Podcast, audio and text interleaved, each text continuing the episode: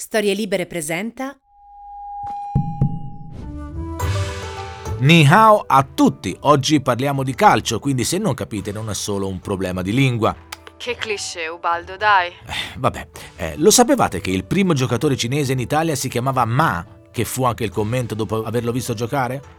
Next. E che Marcello Lippi, quando era CT della nazionale cinese, disse ai suoi giocatori: Ma fra tutte le cose che rifate identiche, un'azione decente, non siete capaci? Ok, ora basta.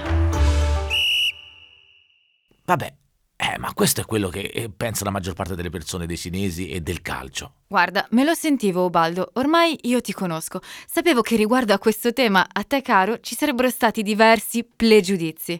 Lascia che ti spieghi. Noi italiani pensiamo sempre cosa ne sanno gli altri del calcio, specialmente gli asiatici e ancora di più i cinesi. Ma lo sapevi che in realtà il calcio è stato proprio inventato in Cina? Ma non credo. Ora, copiato male, forse. Sapevo che la derivazione del calcio è quella del calcio in costume, quello fiorentino, dove si corcano di botte. che ha tirato una pedata a uno in terra, l'ho visto in sotto. Ma no, Ubaldo, proprio no. Considerando lo stato attuale della squadra nazionale di calcio cinese, alcuni potrebbero avere difficoltà a credere che le origini di questo sport possano essere fatte risalire a un particolare esercizio, parte dell'addestramento militare della prima dinastia Han. Quindi parliamo di ben 2000 anni fa. E questo esercizio era chiamato Tzu Chu. E a Tzu come si giocava? A Tzu che era già praticato nel III secolo a.C., si giocava con due squadre, più o meno da 12 o 16 calciatori, che rimanendo all'interno di un campo rettangolare dovevano calciare un pallone all'interno di due pali, ovvero delle canne di bambù, senza l'utilizzo delle braccia. La palla era una sfera rudimentale fatta di pelle o vescica di animale e riempita di pelliccia, piume e capelli. Guarda, mi immagino anche profumata quando si bagnava. molto profumata. E la versione moderna e codificata del calcio che conosciamo oggi è nata in Inghilterra nel XIX secolo. Ma è proprio vero che i cinesi sono un popolo di calciatori ante litteram, avendo avuto l'idea ben 16 secoli prima. Beh, una buona idea su cui devono ancora lavorare un po', mi sa. Però io sono curioso di saperne di più. Sei pronto? Guarda, mi sono messo già la tuta. Perfetto, andiamo. Io sono Ubaldo Pantani, comico italiano, e il mio sogno è quello di fare una stand-up comedy in cinese. Per questo vorrei imparare il cinese e saperne di più sulla Cina e i cinesi, senza pregiudizi. Io sono Ginevra Barducci, sinologa, e sono qui per dare a Ubaldo e a tutti voi gli strumenti per iniziare a conoscere la lingua e la cultura del paese di mezzo e del suo popolo. Una guida per tutti, anche per gli scettici come me, per un viaggio che attraverso l'ironia ci farà sfatare miti e abbattere stereotipi sui cinesi. Tutto questo è Ni Hao, un podcast senza pregiudizi. Benvenuti in questa puntata sportiva sul calcio in Cina, sottotitolo Cos'è andato storto? non cominciare, Ubaldo! Allora, Prima ti ho accennato che il calcio è stato inventato in Cina, ma poi si è perfezionato in Occidente e nonostante questo legame storico, le ambizioni calcistiche nazionali cinesi sono state a lungo insoddisfatte. Negli ultimi 30 anni la squadra di calcio maschile cinese si è qualificata per il torneo di Coppa del Mondo solo una volta e senza segnare un solo gol. Una forma di rispetto verso gli avversari, prendiamola così. per farti capire meglio il rapporto tra cinesi e calcio, facciamo un passo indietro. Mi viene in mente questo aneddoto dal libro La Cina in dieci parole di Yu Hua, il mio scrittore cinese preferito, tra l'altro. Yu Hua racconta che nel 2006, mentre si disputavano i mondiali di calcio in Germania, un noto presentatore della CCTV organizzò una mini spedizione tra le campagne cinesi e raggiunse una zona molto povera del sud-ovest della Cina. Gli venne in mente così per diletto di organizzare una partita di calcio con i bambini delle scuole elementari e medie locali. Mentre giocavano la palla schizzò in aria e finì su un mucchio di letame. Un collega del presentatore andò a riprenderla, la lavò nello stagno e poi la rimise in posizione. A questo punto mise i bambini in fila per farli esercitare nel calcio di rigore e fu allora che ebbe luogo una scena indimenticabile. Ciascun bambino, dopo aver calciato la palla, la rincorreva, aspettava che si fermasse, la prendeva, andava a sciacquarla nello stagno e la riposizionava sul dischetto. Avevano capito che lavare il pallone facesse parte delle regole del gioco. Posso non commentare questa scena? Questa è una storia vera accaduta poco più di vent'anni fa, mentre più di 100 milioni di persone guardavano la Coppa del Mondo in televisione. Questo per farti capire che in Cina c'è sempre stato uno scarto, un divario di circa 10 anni tra le regioni ricche e povere del paese. Fino al 1978, infatti, in Cina non esisteva un vero e proprio campionato di calcio nazionale e solo a partire da quell'anno la Coppa del Mondo aveva iniziato ad essere trasmessa in televisione. In quel periodo milioni di ragazzini che abitavano le zone più ricche e popolose della Cina si infilavano un paio di Nike o di Adidas, mentre altri, in qualche zona sperduta del sud-ovest, ignoravano ancora che cosa fosse il calcio. Oggi, nel 2022, è ancora diverso. E allora direi che possiamo iniziare l'esplorazione. Aspetta, lavo il microfono. Ma eh, quello non, non importa. Ah, non fa tranquillo. parte del gioco. No. Ok. Prima di addentrarci nell'argomento di questa puntata, lo sai Ubaldo dove dobbiamo andare? A scuola di cinese. Allora, Ginevra, prima di approfondire il rapporto dei cinesi con il calcio, che cosa impariamo di simpatica e leggerissima linguistica oggi? Noto una punta di ironia. Beh, l'alunno è un po', insomma, che cazzo dico? Niente, questa verrà tagliata. Vai. Dunque, Ubaldo, visto che ormai sui caratteri direi che sai quasi tutto, oggi parliamo dei Changyu. Beh, sì, perché no? Nello studio della lingua e della cultura cinese, i Changyu occupano un posto rilevante. Sono brevi frasi di tipo proverbiale, locuzioni idiomatiche composte per lo più da quattro caratteri, anche se possiamo trovarne anche da sei o da otto. Equivalgono ai nostri modi di dire e in Cina sono più di 5.000 quelli tuttora in uso. La parola è composta da Cheng, completo, e Yu, lingua, espressione. Letteralmente possiamo tradurlo con frasi fatte. Spesso la loro origine risale a episodi storici o leggendari che si ritrovano in testi di molti secoli fa. Quindi, per comprendere la maggior parte dei Changyu, dobbiamo conoscere questi eventi storici, le leggende o i miti a cui sono legati. Gli stessi studenti cinesi, quando vanno a scuola, devono regolarmente memorizzarne un grande numero, studiandone spesso anche l'origine. Gli importanti riferimenti storici, letterari e culturali che vi troviamo li rendono uno dei grandi portavoce della cultura millenaria cinese. Ah, ho capito, quindi non esistono le mezze stagioni nemmeno in Cina. Eh già, verissimo.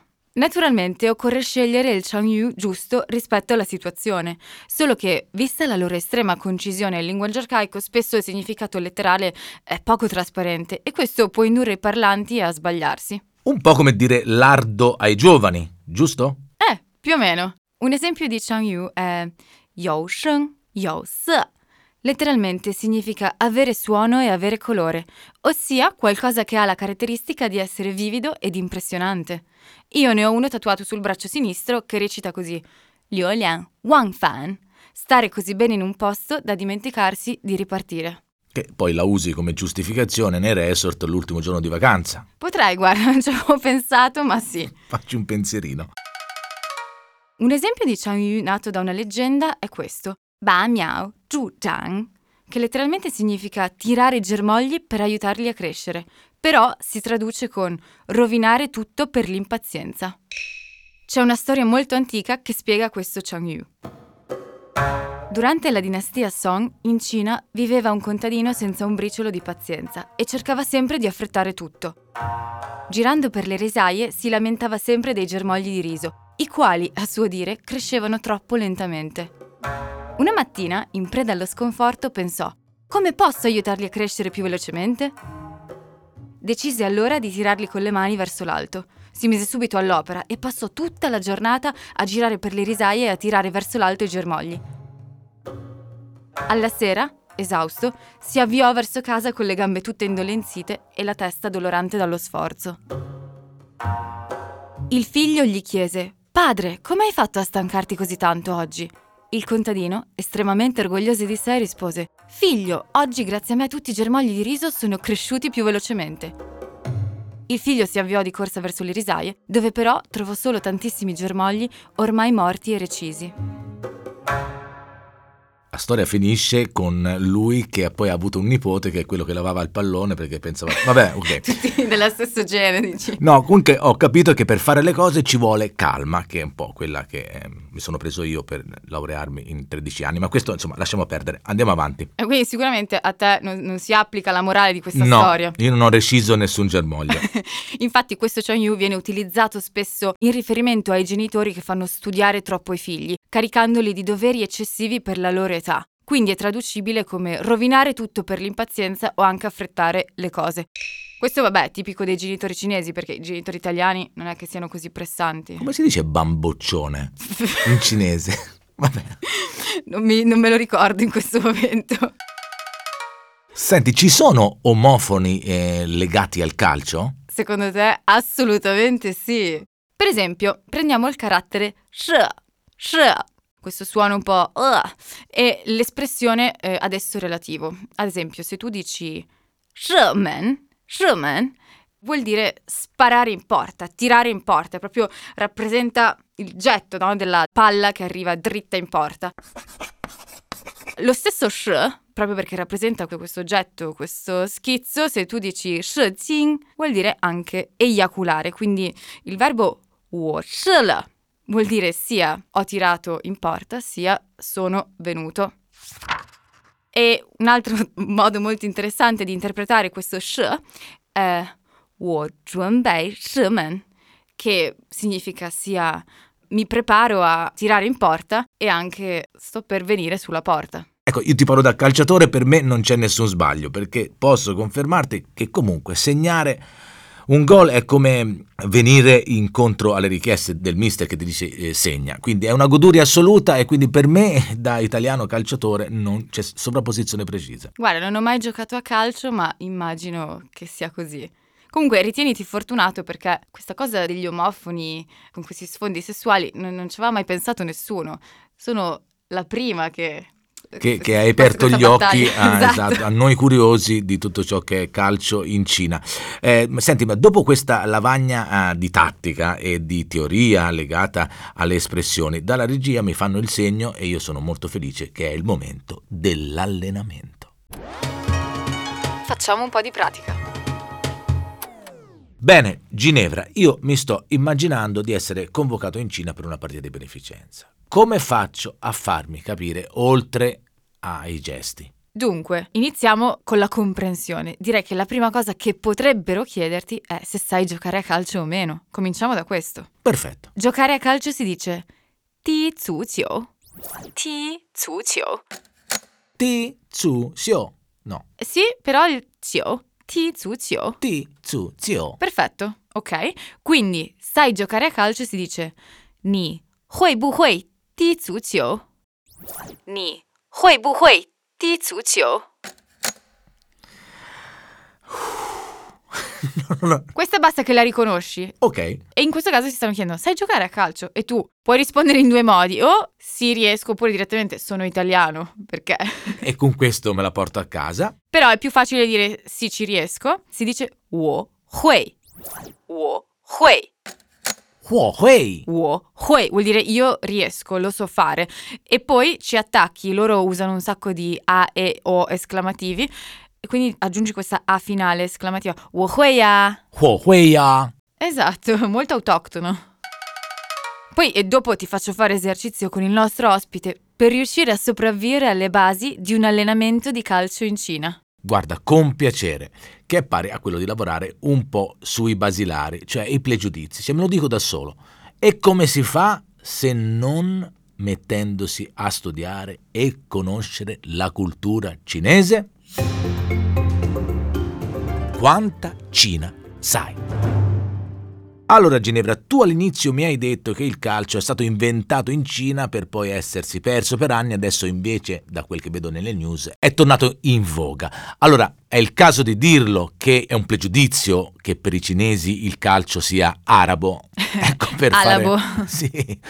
Non è vero? No, non è vero. Alla fine poi il calcio è lo sport più diffuso al mondo perché parla un linguaggio universale. Negli ultimi anni ci sono state tantissime proprietà straniere anche nei nostri campionati professionistici che hanno spinto tutto l'ambiente calcistico a dotarsi di strumenti per capire e farsi capire dagli investitori. Tra l'altro dalla Cina viene proprio la famiglia che gestisce la società campione d'Italia. Certo, l'Inter. Esatto, e quindi molti allenatori italiani hanno lavorato e stanno lavorando tuttora nel paese di mezzo, dove le conoscenze dei nostri tecnici sono sempre più apprezzate. Senti, nel paese di mezzo tu hai un aneddoto legato al calcio? E sì, dunque, mi ricordo che quando ero in una cittadella di periferia a Chengdu, il proprietario del ristorante aveva comprato questi biglietti o voleva comprare dei biglietti per andare fino a Torino appositamente per vedere giocare Juve-Atalanta. Addirittura. Addirittura sì.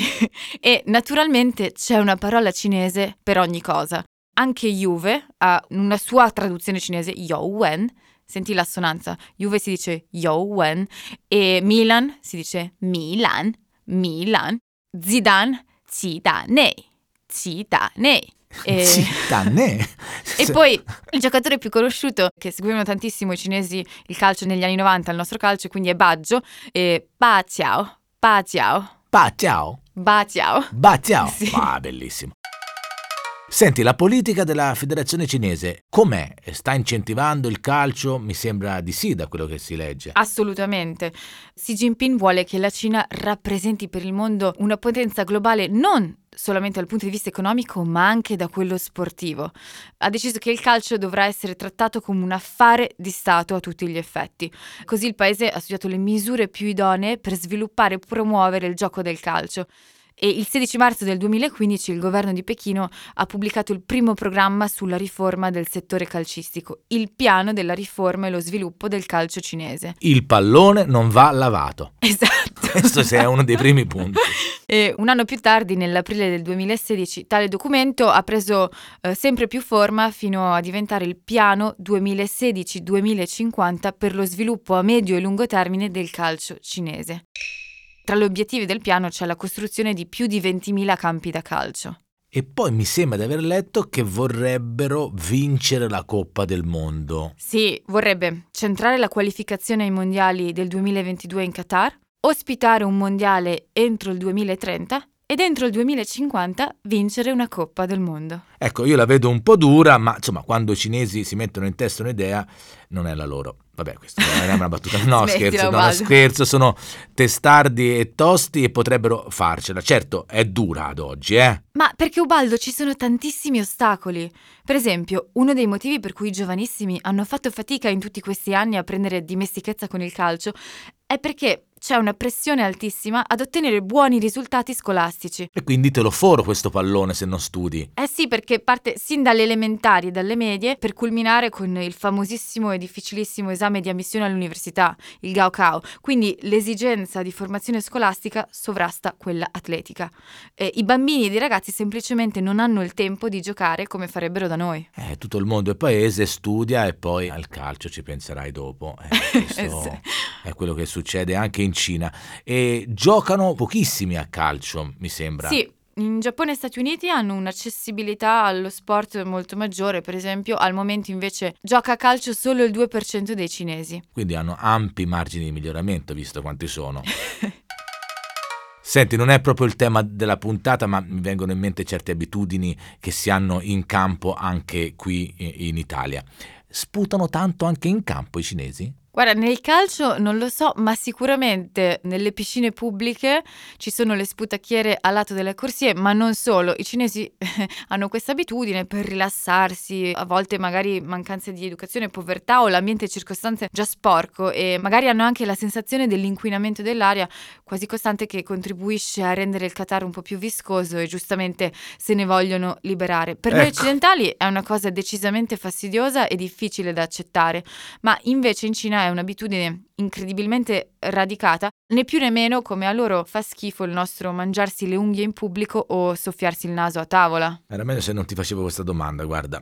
Comunque, mi dicevi dei tassisti pure che sono dei campioni di sputo, mi sembra, di ricordare. Sì, esatto, i numeri uno campioni di questo sport sono i tassisti che mentre girano per le strade aprono il finestrino e sputano o se sono fermi in mezzo al traffico aprono addirittura lo sportello della macchina per liberare appunto questo kraken. che kraken. Allora, rimettiamoci un po' a posto la bocca, diamo il benvenuto a nostro modo all'ospite di oggi. Facciamolo con un grosso Ni hao. Dunque, l'ospite di oggi è un mio caro amico compatriota bolognese, abbiamo condiviso svariate avventure sia cinesi che, che bolognesi assieme. Diamo il benvenuto a Jacopo Mazzanti. Ni hao. Ni hao. Ciao a tutti e grazie per avermi invitato. Grazie Ubaldo, grazie Ginevra. Ni hao l'abbiamo detto magari non insieme, ma conta il pensiero. Allora, Jacopo è un italiano che ha avuto voglia di misurarsi con la Cina e girandola calcisticamente in lungo e largo per portare ai giocatori cinesi un po' del suo sapere. Prima di lasciarti la parola, ci vuoi raccontare esattamente di che cosa ti occupi legalmente, eh? di quello che fai in Cina con i calciatori? Io nel lontano 2015 decisi di andare in Cina a studiare cinese e dato che ho il patentino da allenatore UFAB, quando non studiavo cinese allenavo in società di calcio i giocatori cinesi. Bello. Dopo cinque anni in Cina ed avendo lavorato in sette città diverse per club come il Manchester City, l'Inter Academy e Suning, gli attuali proprietari dell'Inter, sono riuscito a scrivere un manuale di terminologia calcistica in italiano cinese e in inglese cinese dove raccolgo appunto più di mille termini tecnico-tattici e centinaia di frasi esemplificative. È un manuale per chi ama il calcio e la lingua cinese.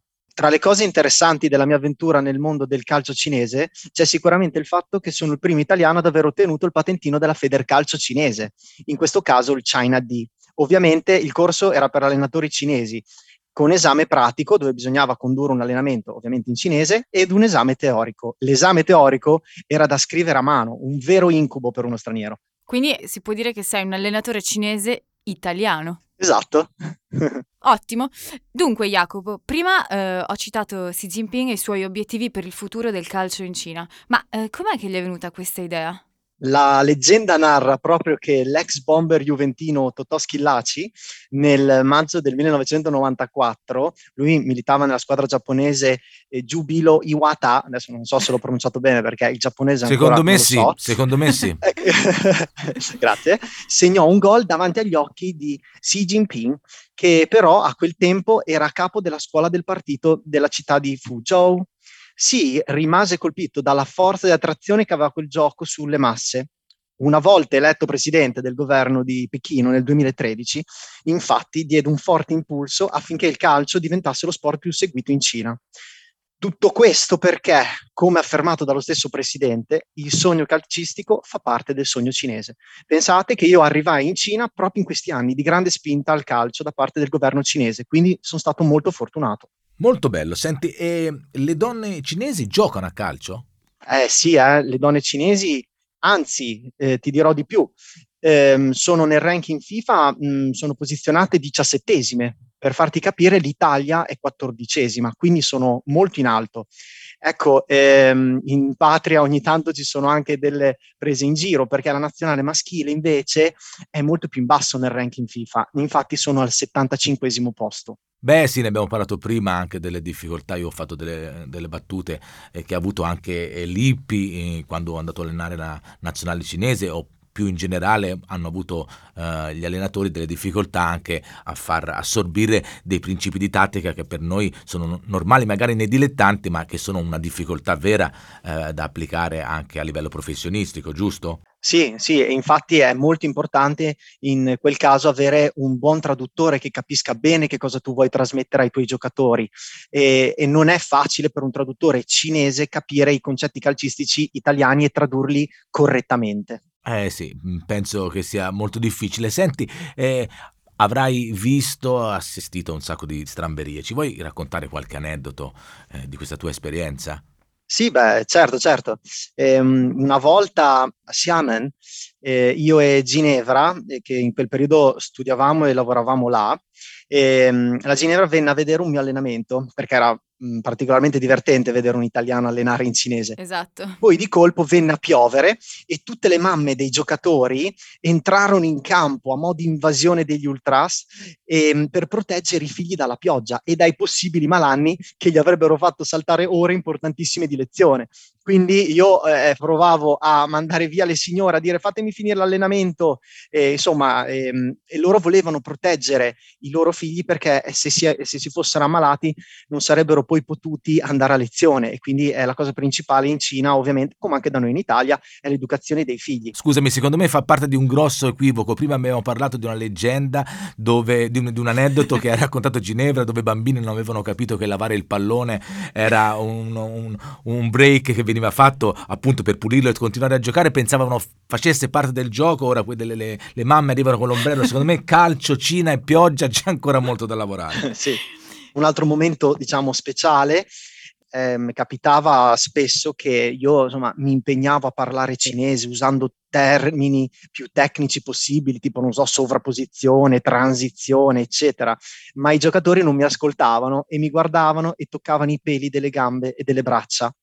E, e, allora io insomma cosa sta succedendo? E loro poverini lo facevano perché noi stranieri siamo molto più pelosi dei cinesi che sono quasi glabri sia nelle gambe che nelle braccia quindi insomma eh, anch'io trasmettevo poi quello che riuscivo a trasmettere. Ecco. Ne abbiamo parlato nella puntata sui canoni estetici e, e sul significato mh, dei, dei peli che le donne, che invece... le donne ignorano e, e negli uomini cioè, il petto villoso è, è, considerato una vera e propria stramberia per l'occhio cinese. E volevo farti una domanda io.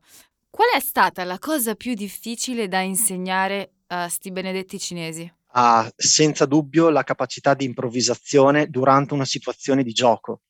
Eh, loro sono molto abituati a seguire le indicazioni dei maestri, dei professori, degli allenatori, seguendo alla lettera ciò che gli viene detto, senza mai prendere un'iniziativa propria. In Cina non ci sono i balotelli e i cassano di turno e non potete capire quanto manchino al calcio cinese dei talenti folli e passionali così. Quindi proponevo molti uno contro uno o due contro due per stimolarli a prendere delle decisioni rapide e non decise a priori. Sì. Ecco, un'altra cosa difficile da insegnare ai cinesi è raffrontarsi ad un contatto fisico. Il calcio è uno sport di contatto, ma nella cultura cinese ce n'è pochissimo. Vi faccio un esempio. Quando ci si presenta non ci si stringe la mano, quando ci si incontra tra amici non, non si danno i baci sulle guance come facciamo noi. Per abituarli di più, gli facevo fare esercizi dove dovevano scontrarsi spalla contro spalla, dove si dovevano abbracciare o tenere per mano. Ogni occasione che potevo gli facevo battere il 5 tra di loro, questo per eh, migliorare, agevolare questo, questo, contatto fisico che è così tanto carente nella loro società, secondo me. Diciamo loro vivono a zona, non, a uomo. Sì, sì, esatto, possiamo dire così. E poi Jacopo mi avevi anche detto il rapporto che hanno con l'avversario, il fatto dell'esultare quando fanno gol. Sì, sì, sono molto carini. Io lì allenavo dei bambini anche dai 4 anni fino poi ovviamente fino ai 17. E I bambini eh, ogni tanto quando quando una delle due squadre faceva gol, esu- esultavano anche gli avversari, perché eh, sai, nel, si facevano prendere dalla felicità e da un momento di gioia e quindi erano tutti felici, anche gli avversari che avevano appena subito gol. Quindi, insomma, quindi certe volte eh, insomma, succedevano queste cose, tu, tutti esultavano per il gol, sia quelli che l'avevano subito che quelli che l'avevano fatto.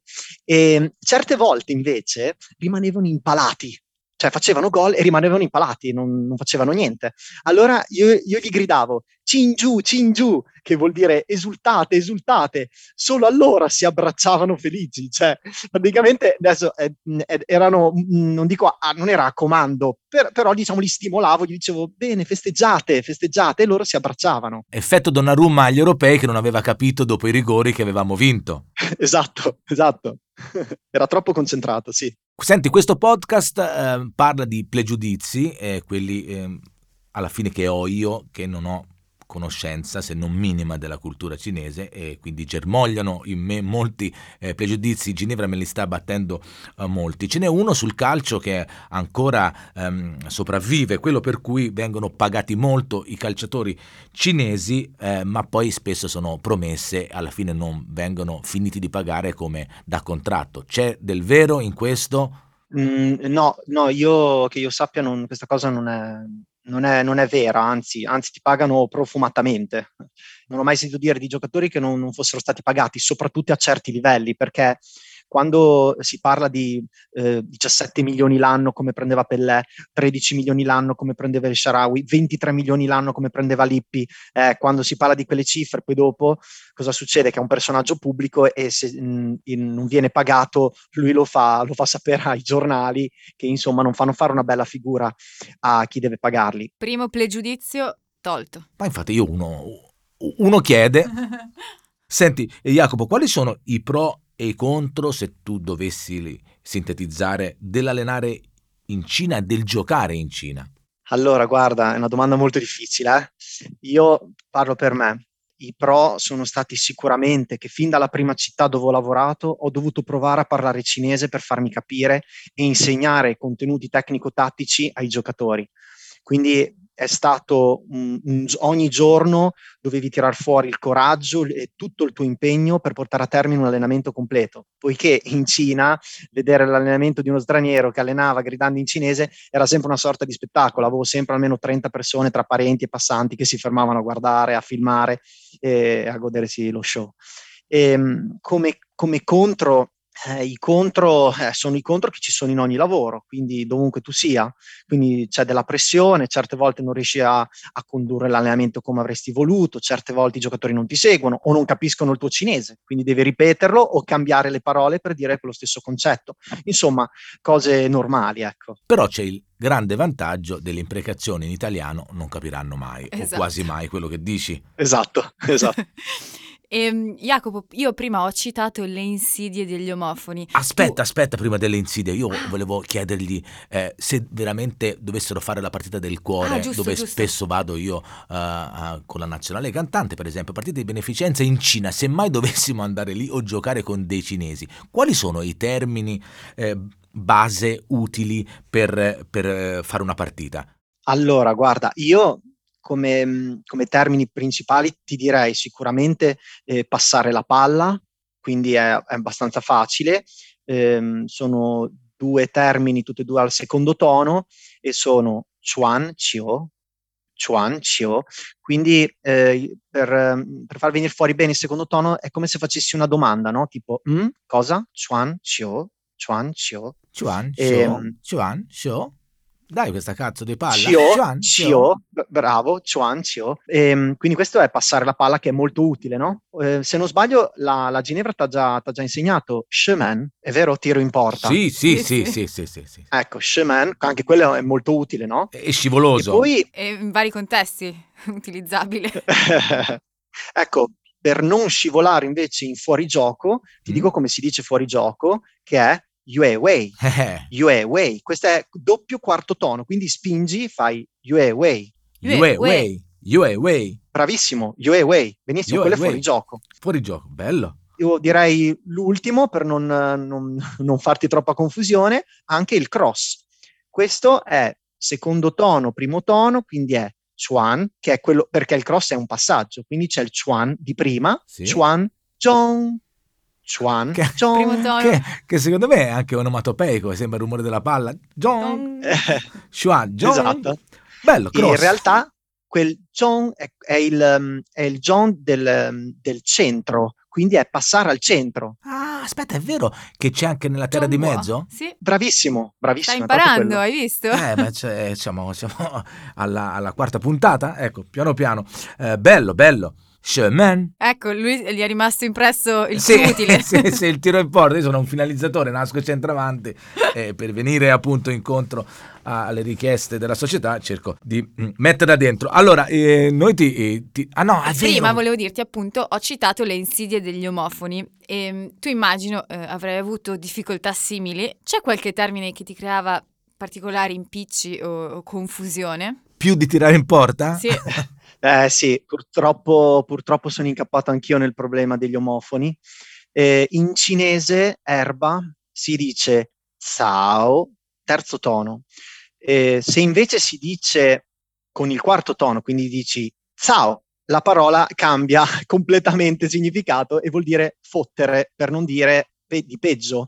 Quindi, fottere nel senso di fregare? durante No, fottere nel No. senso di Di, ah, ok, ah, ok. dolce su e giù, Ok. Esatto. in termine volgare. Quindi durante eh, le conferenze stampa, quando chiedevano delle condizioni del campo e se c'era una differenza nella qualità dei campi cinesi con quelli eh, europei, io iniziavo a sudare freddo e nel momento di dire ciao lo scandivo molto bene per evitare di finire su tutti i telegiornali della Cina del giorno dopo, perché me li vedevo già i titoli, lo straniero fa la gaff dell'anno. Eh, Quindi perché insomma, è un po' come un ciao, no? Com'è? Ridi- Ridillo? eh, ciao, Ciao. Ciao. esatto, questo è erba, Ok. esatto, questo vuol dire erba. Se invece di dire ciao, dici ciao, Ciao. allora eh, Vuol dire Cambia scop- proprio. beep. Eh, Sull'erba bisogna stare più rilassati. Ciao. Cioè, Esatto. prendersi i, i tempi. Bravissimo. Se invece vai dritto, ciao, eh, ferma, dove vai? No, quella è proprio una, pa- esatto, una parolaccia, esatto. Jacopo, senti, grazie eh, mille. Eh, se poi quando sono al momento di crossare ti posso chiamare un attimo, faccio fermare la partita, ti chiamo, ti dico come si dice, vai al centro che te la do. E, mm, insomma, mi, dai- mi faccio dare il numero e poi ti, eh, ti chiedo consulenza. Grazie davvero. Ringraziamolo in cinese. Ah, sì, eh, Te l'ho insegnato, si dice sì, sì. Xie xie ni ah. Sì, sì, Nia. Come, perché hai aggiunto Nia? Cos'è? Di niente. Ah, di niente, voi, vabbè, ora siamo alle... Rispondici in cinese però. Ah, bouillon xie, bouillon xie, che sarebbe non usare grazie, cioè non c'è bisogno di ringraziare. Bouillon xie. Esatto. Niente di che. Meraviglioso. Aspetta, aspetta che ve lo dico, controllo i caratteri di Ginevra perché, sai, bu sicuro, Bu- io- ah, stessi quarto, quarto, xie quarto, è tutto quarto. È tutto quarto. Quindi, Bouillon xie. sì, bouillon xie, va bene? Questo teniamolo in Perfetto. puntata, questo scambio qua, teniamolo Io e lui abbiamo degli stessi disagi con sti toni che vanno controllati perché non te li ricordi mai e poi... Cioè, io ho capito che imparare il cinese significa prendersi del tempo in qualsiasi momento per dire fermo, devo controllare i toni. Sì.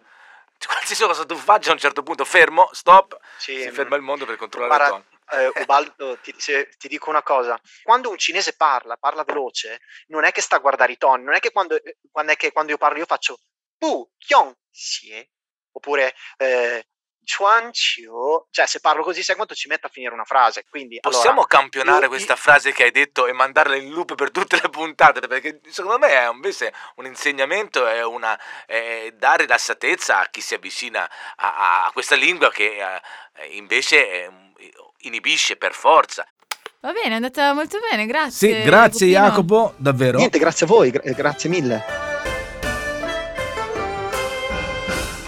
Siamo giunti alla fine in questa puntata. Cosa abbiamo imparato a Ginevra? Dunque, per quanto riguarda la linguistica abbiamo imparato che i cinesi utilizzano tantissimi idiomi, ovvero i Changyu, che ci sono un sacco di insidie di omofoni legati anche ai termini calcistici, come ad esempio sparare in porta e venire.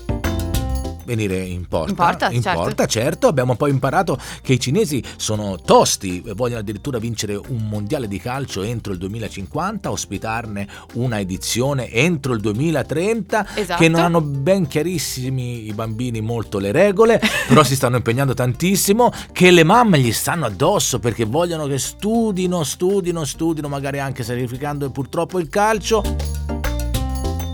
che nelle piscine ci sono le sputacchiere. Eh sì, Kraken a, manetta. E senti, eh, che cosa devo fare? Quali sono i compiti per casa?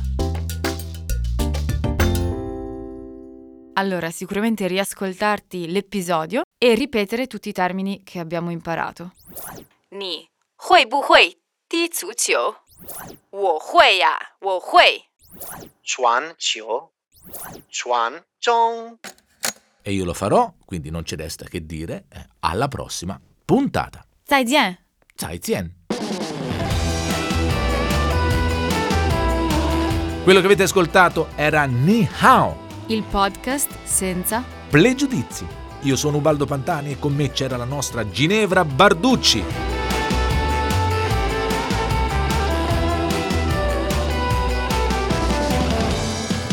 Nihao è a cura di Cecilia Belluzzo, post produzione audio Antonio Mezzadra. Vi aspettiamo per la prossima puntata su storielibere.fm e sulla vostra app di ascolto preferita. Ni hao.